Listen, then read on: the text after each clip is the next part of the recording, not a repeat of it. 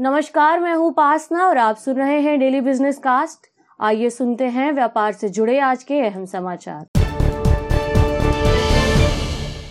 प्रधानमंत्री नरेंद्र मोदी ने शुक्रवार को कहा कि पीएलआई स्कीम से रोज़गार पैदा होने के साथ साथ अगले पाँच साल के दौरान उत्पादन कारोबार में 520 अरब डॉलर की वृद्धि होने का अनुमान है।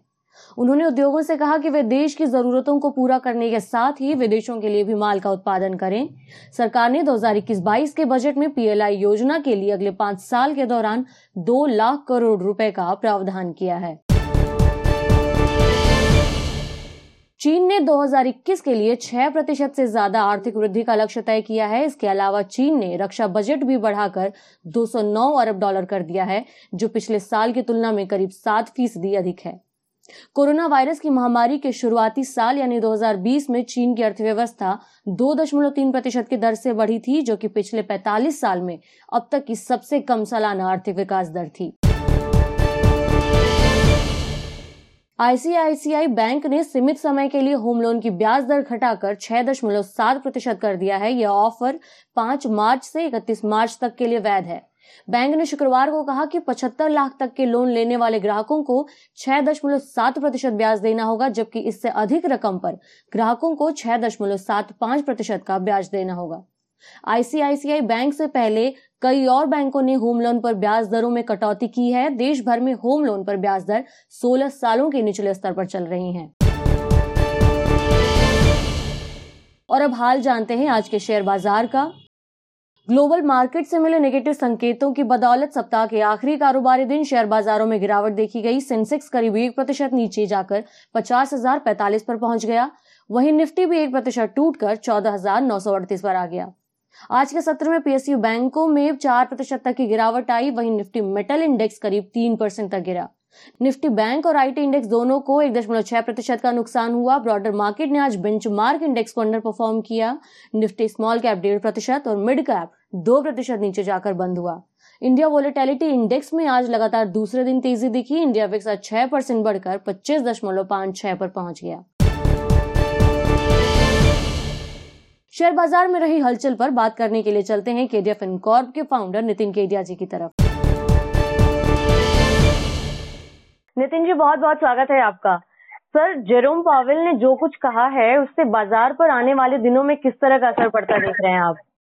देखिए जिस तरह उनकी स्पीच खत्म हुई हमने सोने जाने एवं अन्य रिस्कियर एसेट्स में जो है वो एक मंदी आते हुए देखी। जबकि इस तरह का कोई स्टेटमेंट नहीं था उनका जिससे बाज़ार में मंदी है लेकिन जैसा कि कल हम बात कर रहे थे कि बाज़ार का एक एक्सपेक्टेशन है कि आ, शायद पावेल ऐसा कुछ बोलेंगे जिसकी वजह से बॉन्ड के अंदर नरमी है पर चूँकि उनकी तरफ़ से ऐसा कोई स्टेटमेंट नहीं आया तो बाजारों के अंदर एक मंदी आते हुए देखी और आज जिस तरीके से डॉलर इंडेक्स 92 के आसपास ट्रेड हो रहा है तो मुझे लगता है शाम को आने वाला जो जॉब स्टेट है वो बहुत इंपॉर्टेंट होगा।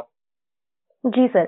सर बॉन्ड मार्केट को काफ़ी उम्मीदें नज़र आ रही थी। कि वो कुछ अच्छा कमेंट करेंगे या फिर कुछ ऐसा अनाउंसमेंट करेंगे जिससे यील्ड को कम किया जाए लेकिन उन्होंने ऐसा नहीं किया।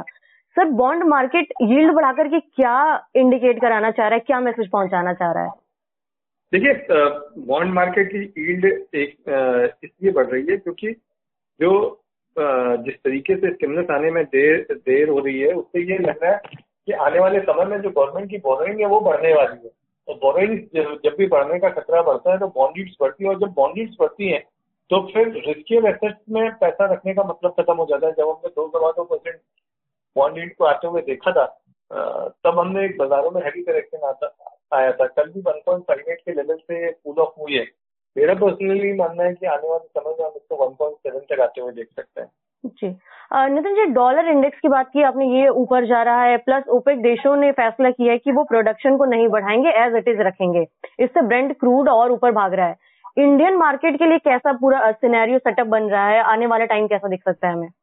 देखिए आने वाले समय में कुछ समय मतलब मैं बहुत लंबी अवधि या मध्यम अवधि की बात नहीं कर रहा हूँ लेकिन अगर मैं शॉर्ट टर्म की बात करूँ तो शॉर्ट टर्म में ज़रूर ये सब कुछ बाज़ार बाजारों के लिए निगेटिव है। जी नितिन जी इस वोलेटाइल मार्केट में हम देख रहे थे कि ब्रॉडर मार्केट अच्छा परफॉर्म कर रहे थे। बेंचमार्क को ज़्यादातर टाइम उन्होंने आउट परफॉर्म किया है। लेकिन आज इनमें भी गिरावट देखी गई है। मिड कैप करीब दो परसेंट तक गिरा है स्मॉल कैप डेढ़ परसेंट लुढ़का है। इसे कैसे देख रहे हैं आप?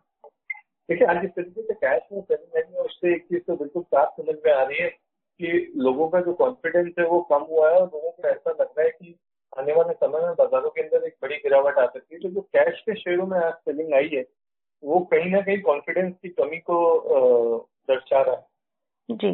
आ, इस समय कौन सा ऐसा स्पेस है जो ग्लोबल क्यूज से सेफ़ नज़र आ रहा है? क्या कमोडिटीज में दाव लगाना चाहिए या सिक्लिकल स्टॉक्स हो या डिफेंसिव स्टॉक्स देखिए मुझे ऐसा लगता है कि अभी भी ये समय जब आप अच्छे स्टॉक्स में अगर निवेशित रहते हैं तो आपको रिटर्न अच्छे मिलेंगे। ऐसा ही एक स्टॉक हमने आज निकाला है वर्तमान टेक्सटाइल जो हमें लगता है आने वाले समय में एक चालीस से पचास परसेंट का रिटर्न अगले एक साल में दे सकता है। जी। सर पिछले कुछ समय से गोल्ड और सिल्वर दोनों में गिरावट देख रहे हैं हम लेकिन कुछ निवेशक इस वजह से अभी निवेश करने से हिचक रहे हैं कि गोल्ड अभी और नीचे जा सकता है। इस पर आपकी क्या राय होगी? प्लस चांदी में गिरावट पर आपका क्या कहना है? देखिए पहली बात तो इन्वेस्टमेंट और ट्रेडिंग दोनों में बहुत बड़ा डिफरेंस होता है। इन्वेस्टमेंट जो होता है वो एक गोल के लिए होता है और वो एक हॉरिजन के साथ होता है। ट्रेडिंग में ना तो कोई गोल होता है, ना कोई हॉरिजन होता है। जो लोग इन्वेस्टमेंट के लिए लेना चाहते हैं, मुझे ऐसा लगता है कि उनको गोल्ड में इन्वेस्टमेंट चालू कर देना चाहिए। अभी आज की डेट में वो पचास परसेंट के आसपास इन्वेस्टमेंट कर सकते हैं। और रिमेनिंग जो फिफ्टी परसेंट है, वो यहाँ से अगर गोल्ड चालीस पचास डॉलर बढ़ता है या चालीस पचास डॉलर गिरता है दोनों ही कंडीशन पे वो रिमेनिंग फिफ्टी परसेंट कर सकते हैं। और गोल्ड में इन्वेस्टमेंट करना है तो सोवरिन गोल्ड बॉन्ड अगर आपका ऑरिजिनल सात साल के ऊपर है तो one of the best food है जो हम पहले भी डिस्कस कर चुके हैं। और रही चालू की बात, देखिए चालू में अभी तक क्या हो रहा था कि बेस मेटल्स में तेज़ी चल रही थी, इस वजह से चांदी में जो है मंदी नहीं है silver is precious and industrial metal both लेकिन जिस तरीके से परसों से बेस मेटल्स गिरना शुरू हुए, या बेस मेटल्स में हम ये कह सकते हैं, जिस तरीके से हमने प्रॉफिट बुकिंग आते हुए देखी है, उसकी वजह से चांदी में भी एक गिरावट आ रही है। और चाइना में कल पाँच दिन की कॉन्फ्रेंस शुरू हुई है जो जिस वजह से भी लोगों ने अपना लॉन्ग पोजिशन को लिक्विडेट किया। और आज अगर शंघाई की मार्केट की बात करें तो सिल्वर काफ़ी डिस्काउंट में हो रही वहाँ पे मुझे लगता है ये एक या दो दिन का और सेलिंग इस तरीके की बनी रहेगी। और प्रोबेबली नेक्स्ट वीक के बाद नेक्स्ट वीक के बाद एक अच्छा समय होगा जब आप गोल्ड या सिल्वर में आप इन्वेस्टमेंट कंटिन्यू कर सकते हैं। तो जी। सर, इस साल न्यूज़ आ रही है कि पिछले कुछ सालों में हमने जितनी गर्मी देखी है, उससे कहीं ज़्यादा गर्मी देखने को मिल सकती है। इसको देखते हुए ऐसे कौन सी कंपनीज़ हैं कौन से ऐसे ड्यूरेबल स्टॉक्स हैं जिनको हम नज़र में रख सकते हैं?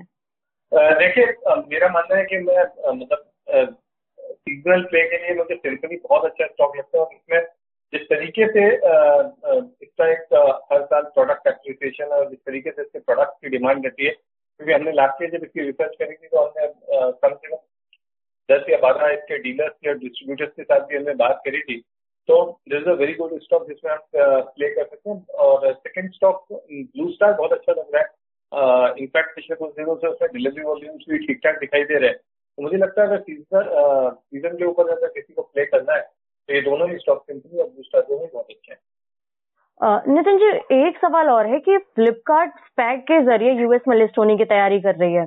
इसके अलावा ग्रोफर्स भी इस रास्ते को अपना करके यूएस मार्केट में लिस्ट हो सकती है। ये स्पैक का कॉन्सेप्ट क्या है और क्या भारत में इसके लिए स्कोप है?